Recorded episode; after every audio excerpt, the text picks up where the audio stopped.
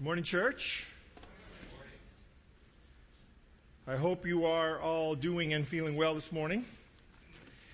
I, uh, I was thinking while we were singing, you know, the Old Testament has the record of the songbook of Israel. The poets and authors writ, wrote the Psalms and uh, we get the joy of that record, the, uh, the ones that God inspired to be saved. And I just was wondering as we were singing this morning, which ones make the cut for heaven?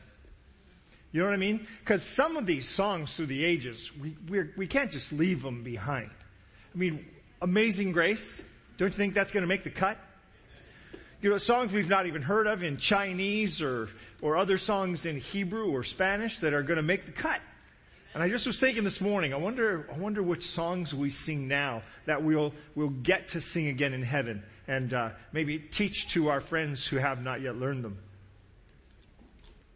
Um, it's just a, a pretty cool thing to remember that the one thing we carry with us for certain into heaven is worship.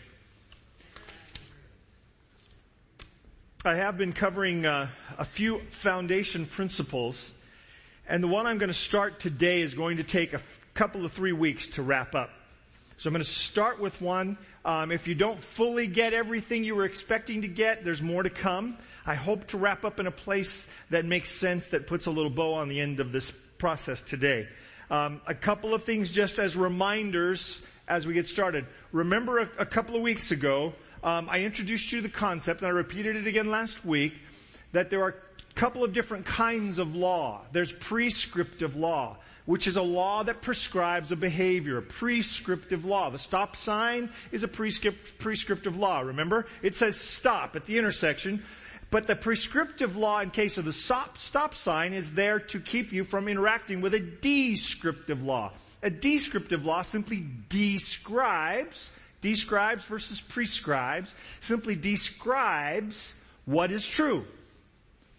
The prescriptive law of the stop sign keeps you from interacting with the descriptive law of physics that two masses cannot occupy the same space. Clear?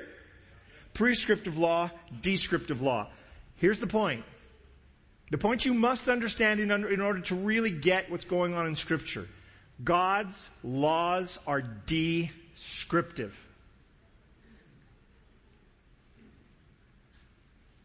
Your interactions with God's, law, God's laws are such that those laws cannot be broken.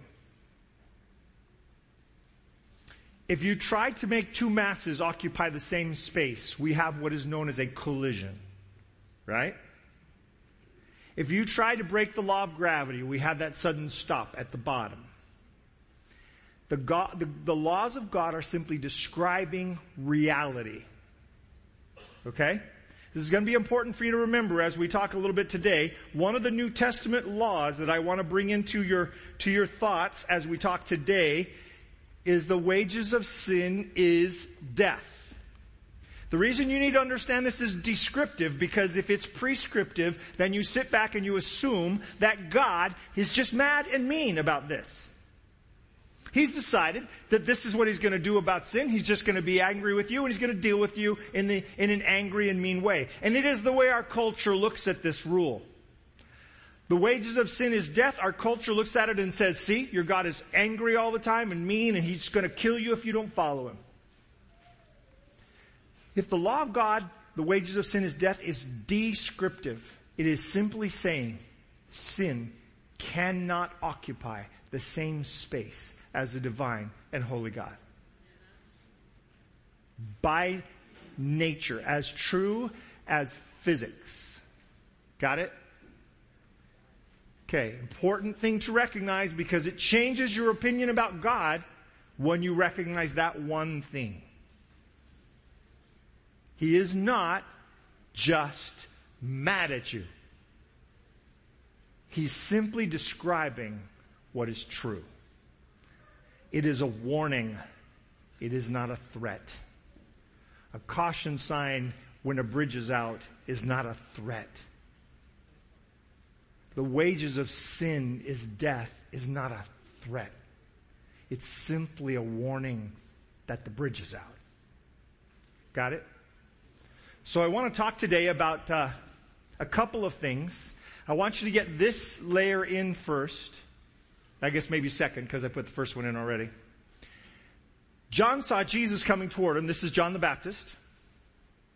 And he said, behold, the Lamb of God that takes away the sins of the world. Now as a New Testament Christian, you've looked at that and you've kind of put some pieces together immediately. Oh, Lamb of God, that's referring to the Old Testament sanctuary. Taking this away the sins of the world, that's referring to the crucifixion. I get it. The Old Testament sanctuary, the Lamb that died. This, the New Testament, Jesus, the Lamb of God, died, takes away the sins of the world. Get it, got it, good. But if you just see that piece, you miss a bigger implication. And I want to take you to the bigger piece today.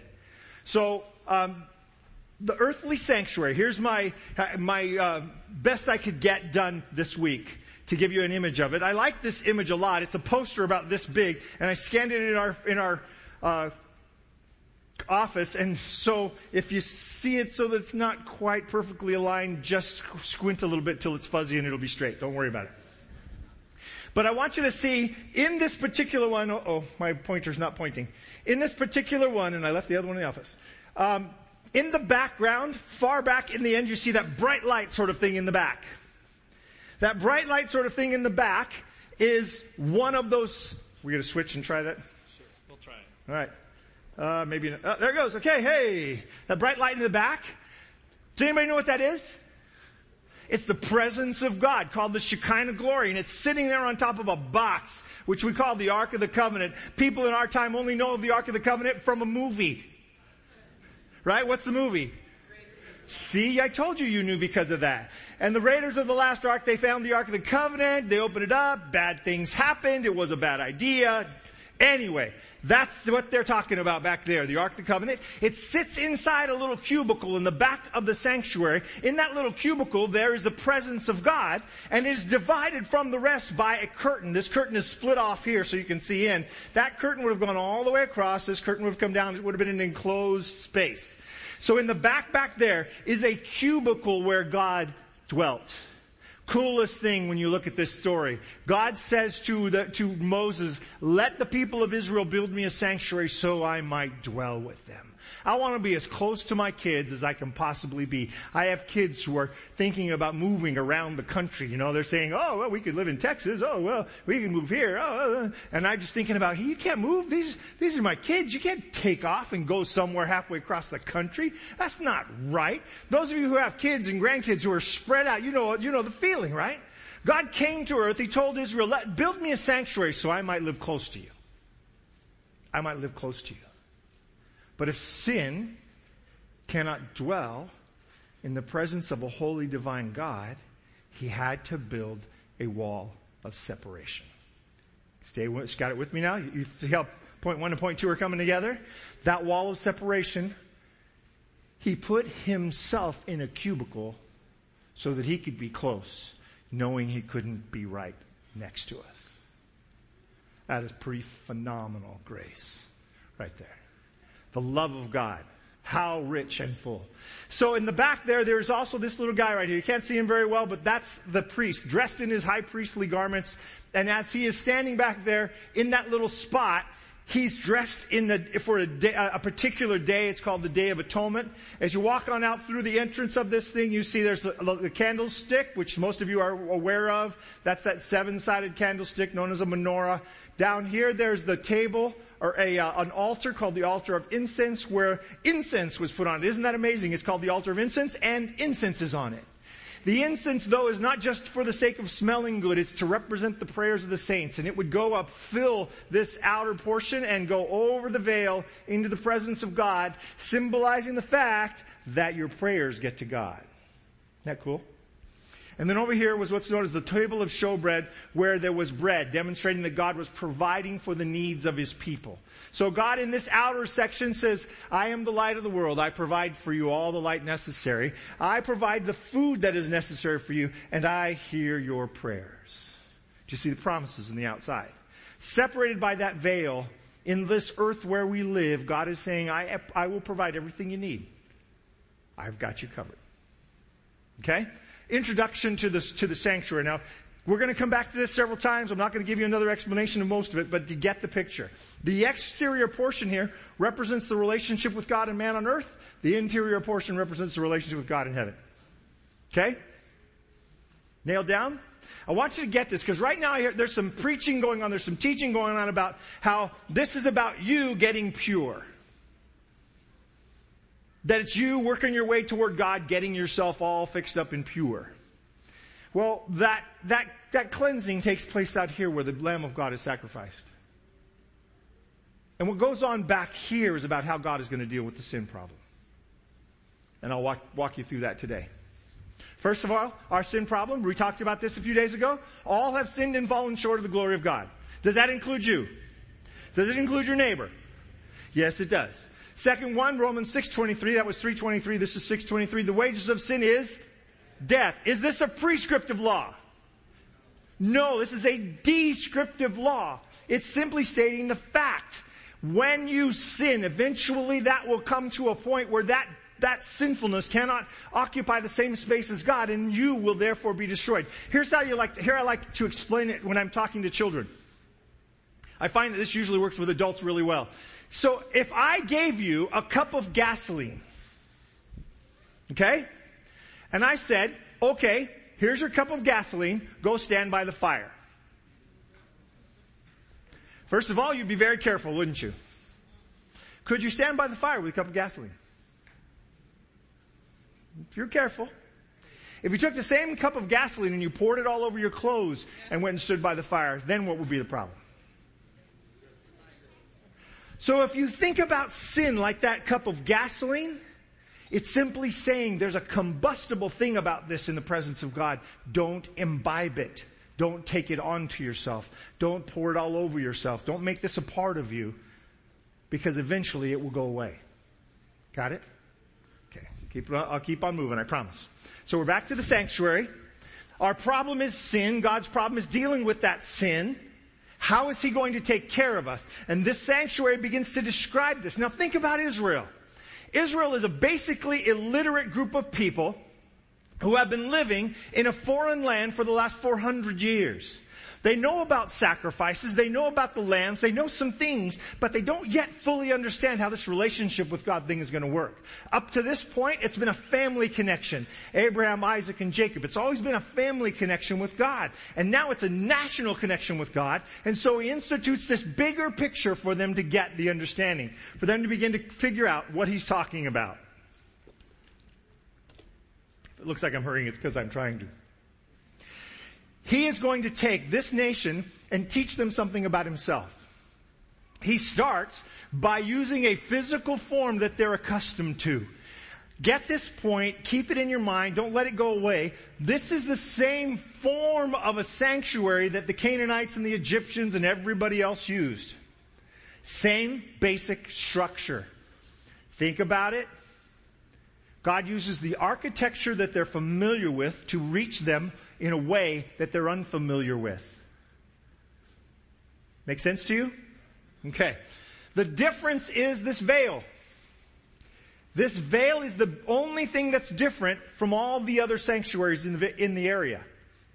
It makes the veil, therefore, the most important thing. It makes the veil the thing they're going to walk in and go, oh, that's different. Oh yeah, we're going to have an altar outside where you burn stuff. We're going to have a laver to wash before you go in. We're going to have in there some, some items that demonstrate the interaction with God and a light because you're going to need a light inside there. And then God's going to be in the very back. That's the way it always is. Oh, and by the way, there's going to be a veil. Well, why is there going to be a veil? Oh, and by the way, you can't go into the veil. Well, wait a minute. Everybody goes inside with the God. That's what happens. That veil, that veil of separation is very, very important. It is the most significant difference between this and everything else they've ever seen. This would make the Israelite who's looking at it go, hmm, why, what that? Why that? What, what, I don't understand. Why do we get separated? What's the deal?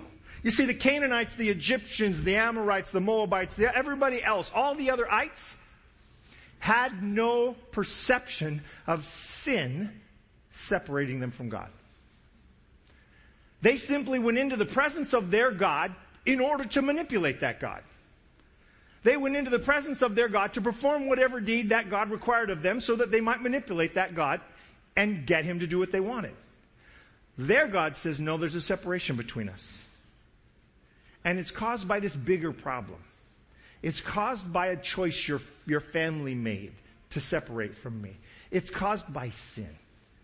And as a result of that, there's going to be a separation between us. And that's going to last until the end when I deal with it. Lamentations chapter 3, verses 21 to 23, describes this as it relates to the whole planet.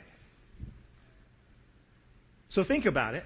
If sin can't dwell in the presence of God, what is he going to do about all the sin? Here's how it's described by Jeremiah. Now, the book of Lamentations, Jeremiah is writing after Israel is taken into Babylon. He's upset. And if you were to back up and read the rest of these, uh, these first couple of chapters, you'd see him saying, it's breaking my heart, God. I can't believe this is going on. In fact, he sounds a lot like Job here. And then he gets to this point. He says, this I recall to mind. So in the middle of that complaint, the middle of that crying out, this I recall to mind. Therefore I have hope through the Lord's mercies. Through what? Lord's mercies. Through the Lord's mercies, we are not consumed. Stop and think about it.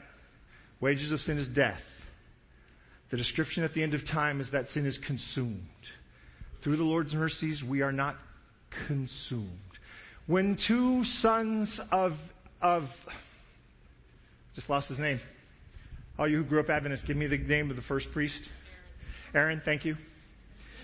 The two sons of Aaron walk into the Holy of Holies without clearance from God. Wander in there with unholy fire, just throwing some, some incense on a fire and wandering in it there as they thought was okay. The Bible says fire came out from the altar in the back where God was and consumed them. Same word. Same idea. He's saying, because of God's mercies, we are not consumed. So let me ask you a question. Is that veil of separation between us and God, is it about God despising us and not wanting to see us? Or is it about His mercy? I would like to dwell with my children. I'd like to be as close to them as possible. But the sin problem is going to cause them a problem, so I want to be separate. You're going to have to separate me. And so God hides from me behind a veil, not because he doesn't like me, not because I'm awful, not because I'm disgusting to him, but because I can't survive in his presence.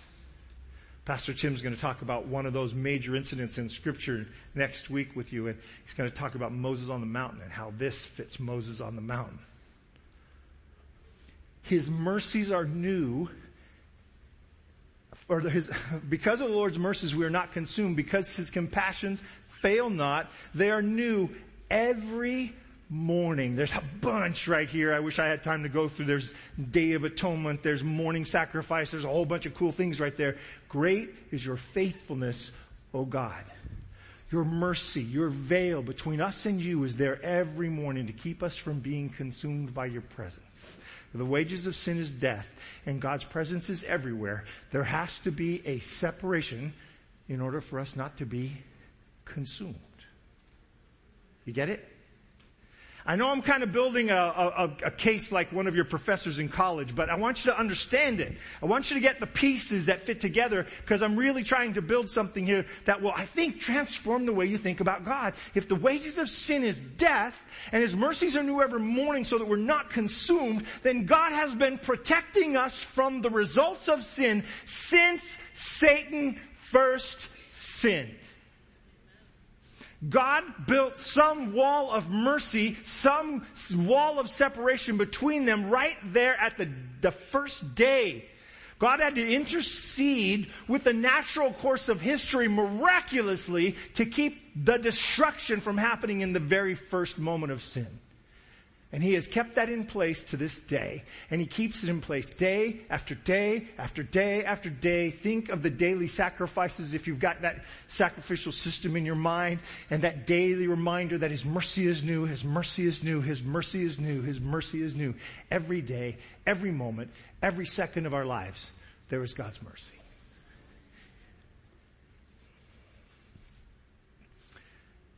When Israel is being taught how to deal with sin, God gives them a very customary prescription and process.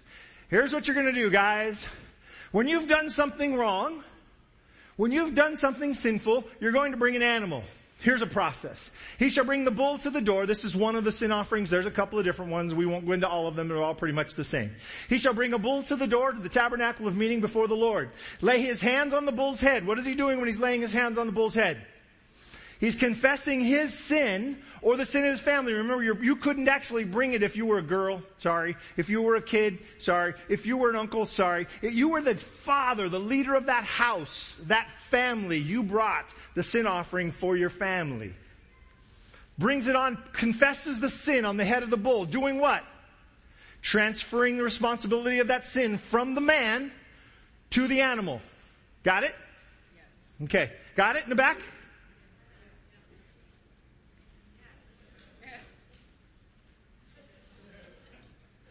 Okay. Lays his hands on the bull's head. Kill the bull before the Lord. Then the anointed priest shall take some of the bull's blood, bring it to the tabernacle of meeting. The priest shall dip his finger in the blood, sprinkle some of the blood seven times before the Lord in front of the veil of the sanctuary. The priest shall put some of the blood on the horns of the altar of sweet incense before the Lord. There's several sin offerings. Some end up right here, nothing else happens confess your sin on the, on the head. The, the, uh, the blood is spilled put on the horns of this altar and poured out at the base of the altar. For the ones that are significant to the whole body, they go in before the Lord. They sprinkle some on the veil seven times. They put some on the horns of this altar in here, and then they come back out. So what's happening? Sins are being transferred into the sanctuary either on this altar, on this altar, or on this veil. Got it? Person's sin to the animal, animal's blood taken inside, therefore carrying the sin into the sanctuary. Got it. Just nod. Okay. Whew. Day of Atonement comes. The day when it's time to clear up the sanctuary. Why is this a foundational principle of this church? Because if you don't understand it, you don't understand God. Day of Atonement comes. Now he's gonna clean up the mess. Trash day. Day of dealing with sin. How are we gonna deal with the big problem of sin in our world? Day of Atonement comes. Then he's talking about the high priest. That's the he. He shall take two goats. How many goats? Two goats. And present them before the Lord at the door of the tabernacle of meeting. So he's got the two goats. It comes to the place where you're gonna, gonna sacrifice an animal. He brings the two goats and he said, then Aaron shall cast lots on the two goats. Casting lots is like casting dice. It's just a random way of selecting something. Aaron shall cast lots for the two goats. One lot for the Lord and the other lot for the scapegoat. One lot for who? The Lord. The Lord's goat. One lot for the who? The scapegoat, the other goat. Okay, so you got the Lord's goat and you got the scapegoat. Okay, when you hear someone called a scapegoat, it's biblical language. It's right from this passage. Aaron shall bring the goat on which the Lord's lot fell and offer it as what? A sin offering. Offer it as a sin offering. Now notice no one's hands have been put on it. He's offering it as a sin offering. But the goat on which the lot fell to be the scapegoat shall be presented alive before the Lord to make atonement upon it and let it go as the scapegoat into the wilderness. So one of these goats is going to die as a sin offering. The other goat's going to live, going to keep going, going to be taken out into the wilderness. Got me so far? I don't know if this is boring you. It's exciting to me. Then he shall kill the goat of the sin offering, which is for the people, to bring its blood inside the veil. So now, where's this blood going? All the way back to the back of the sanctuary inside the veil. He's going to take the blood of this goat and go all the way in with it. One, once a year, high priest only, goes all the way into the presence of God, and where God's throne is, is called the mercy seat. His mercies are new every morning. His throne is founded upon mercy his mercy seat. He takes it into the, beyond the veil to the mercy seat. They shall kill the goat of the sin offering, which is the people's, which is for the people. Bring its blood inside the veil. Do with that blood as he did with the blood of the bull, which we would, would have been described earlier, and sprinkle it on the mercy seat and before the mercy seat. He goes there into that most holy place back there. He enters through this veil right here, goes back into that shining, glorious place. He brings his incense, all, incense censer with him. He's supposed to put enough finely ground incense on this that smoke fills the room and now there's a veil between him and the presence of God created by the smoke of the incense, which is the prayers of the saints. Man, you should pray for people who stand with you before God.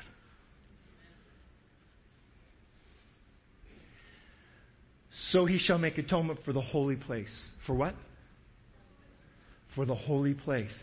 Because of the uncleanness of the children of Israel. The whole camp. And because of their transgressions, for all their sins, so he shall do for the tabernacle of meeting, which remains among them in the midst of their uncleanness. So he goes into this place and he's making atonement. He's cleaning up all of the mess in the place. It's trash day in the sanctuary. What's the trash? Sin. How did it get there? It was transferred from man to animal, from the blood of the animal to the sanctuary. Now from a different animal, it's being collected and taken out. I thought today I should bring some trash bags up here, but it was just a little too much drama. He, he, shall make atonement for the holy place because of the uncleanness of the children of Israel, because of their transgressions, for all of their sins. So he shall do for the tabernacle of meeting which remains among them in the midst of their uncleanness. He goes in and he collects all of the sin that's been symbolically transferred over to this place and he gathers it up and he brings it out cleaning up the house, cleaning up the place. He's going to put some of that on the holy and on the altar inside. He's going to put it on the horns of the altar there of incense. He's going to sprinkle some of it on the veil. He's going to come outside, sprinkle some on the horns of the altar of burnt offering. Why? Because all of those places have been in contact with the blood of the sin offering. You with me?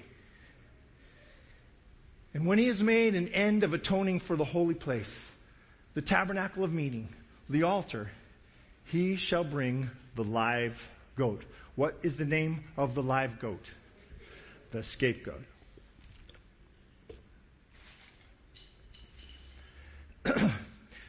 if you're waiting, exciting part's coming. Don't go to sleep now.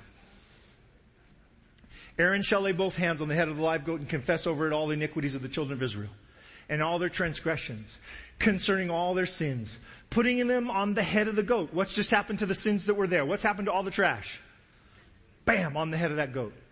Okay, all the sins of the people have been transferred out onto the head of that goat.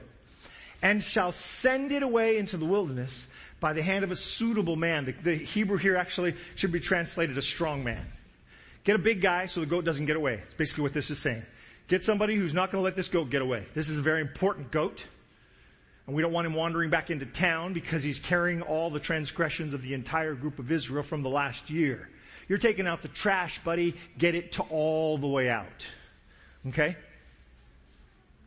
He takes this thing out into the wilderness. He doesn't kill it. He lets it live and he sets it free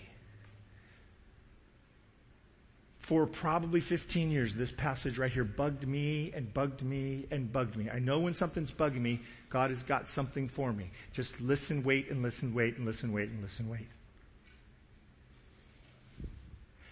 This one is core to understanding God because of what happens to this goat.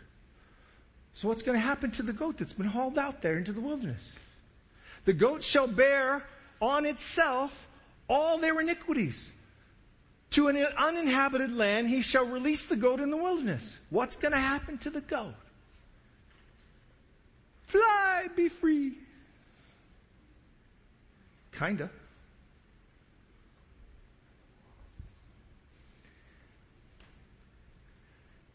We call her Mother Nature. The goat is taken outside to a wilderness place out from the protection of the flock. Watch the language. The goat is taken outside into a wilderness place away from the protection of the flock and left to the mercies of a sinful planet.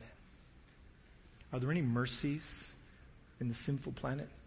Is the goat gonna survive? In a week or a day he might be eaten by something. Or that goat may live for 50 years. He might be the oldest living goat on record. But eventually he's going to die of old age. Eventually, the grip of sin on the planet will deal with the goat. Out from the protection of the flock of God, the goat is left to his own devices and the destruction that is natural to sin. Because the wages of sin is death. The way God describes in this event him dealing with sin.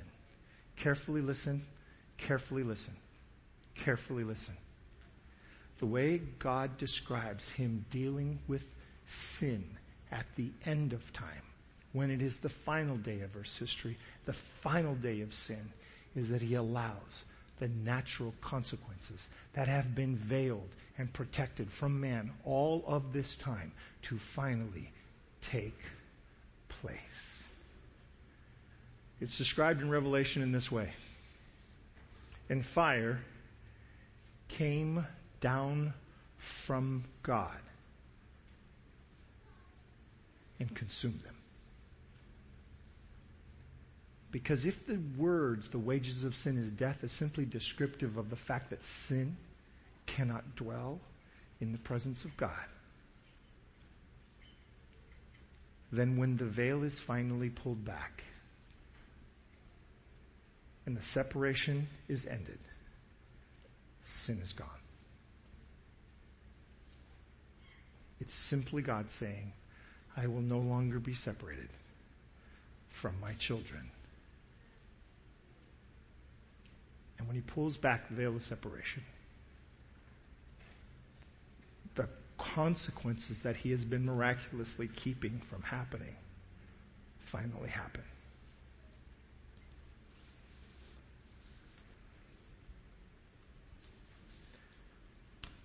So I want to give you last one last picture.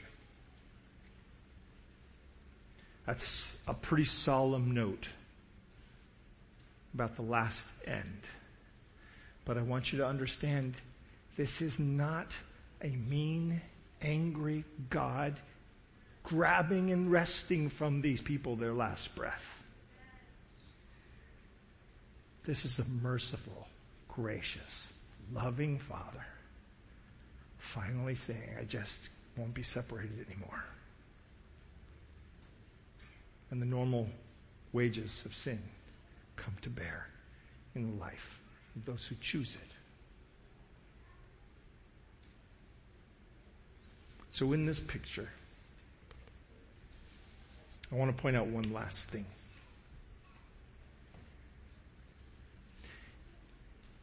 Have you ever noticed that when you spill blood on your clothes, it doesn't just stay on the surface? Have you realized that because of the blood, there is access to the innermost mercy seat of God?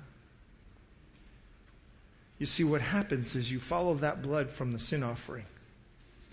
Some is sprinkled on the horns of the altar where it's going to be burnt. Some is taken into the most, or into the holy place, the place where man interacts with God, and some is sprinkled on the corners of the altar of incense and some is sprinkled on the veil. And when it hits the veil, the blood goes right through into the presence of God. And it penetrates that veil. And there has always been access to God through the blood of the Lamb. And no matter who's finding themselves in a struggle with sin, if they will choose the sacrifice of Christ as their own, there is access to that mercy right through the veil because of the blood. If you're sitting here today and you have a question about this, if there's something just grinding away at you inside and you're not certain, you're not certain about whether or not you're right with God, don't wait another 30 seconds. It's a simple choice. It's a choice that has an eternal, amazing difference. It's a choice to take in the merciful covering of God. To accept the blood of the Lamb as your sacrifice. To let your sins be transferred from you to the Lamb. And let the access that Jesus has provided to the mercy of God be handed to you in this moment. You don't have to have everything figured out. No one does. You don't have to understand all of the things that are in the scripture from A to Z. You don't have to have anything figured out other than this one thing. I'd like to be rid of sin and I'd like to follow Jesus. I'd like to be covered by his mercy and walk home with him. That's where you are today. I'm going to pray. And as I close in prayer, all you have to do is ask God for that covering. Then you don't have to announce it to anyone. You just have to announce it to Him. Let's pray. Father God, the reality is there's going to be a day when you end influence in the world. When all the mess that we find ourselves in comes to an end.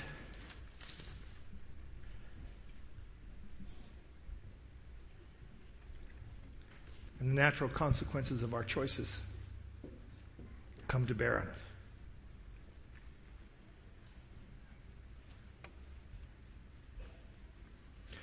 Lord, today some of us sitting in this room have a question that's just nagging us about where we will spend eternity, whether we will be with you or whether we will not.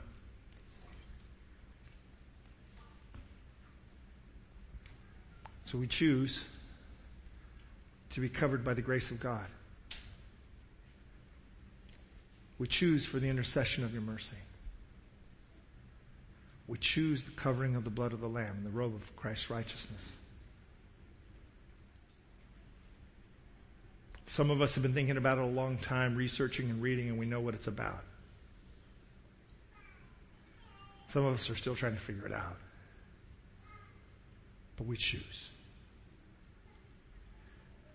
We choose access to the mercy seat, the throne of God, by the blood of the Lamb.